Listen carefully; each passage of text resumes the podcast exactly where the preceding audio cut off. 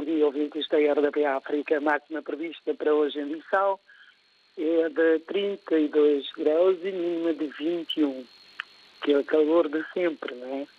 Não está mal. Claro, está mais ou menos em relação a duas semanas atrás.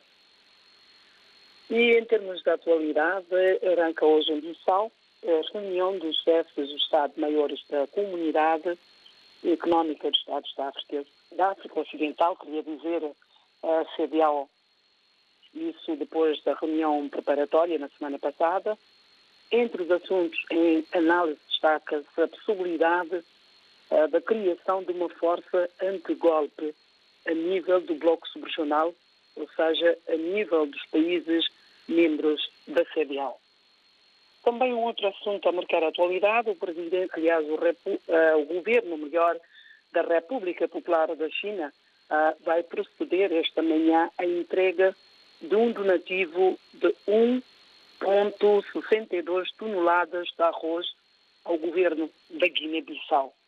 O donativo, uh, segundo informações que a RDP África apurou, será entregue pelo diplomata chinês a Guafé, a ministra de Estado dos Negócios Estrangeiros, da Cooperação Internacional e das Comunidades SUS Barbosa.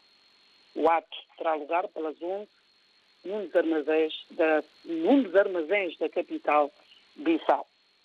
Também o Alto Comissariado das Nações Unidas para Direitos Humanos, em parceria com as organizações da sociedade civil da Guiné-Bissau, realiza formação dos ativistas em matéria dos direitos humanos em tempo de eleições. Como é de conhecimento de todos, a Guiné-Bissau está a três meses eh, para eleições legislativas. A cerimónia da abertura será presidida pelo presidente da ANP, Cipriano Cassamá.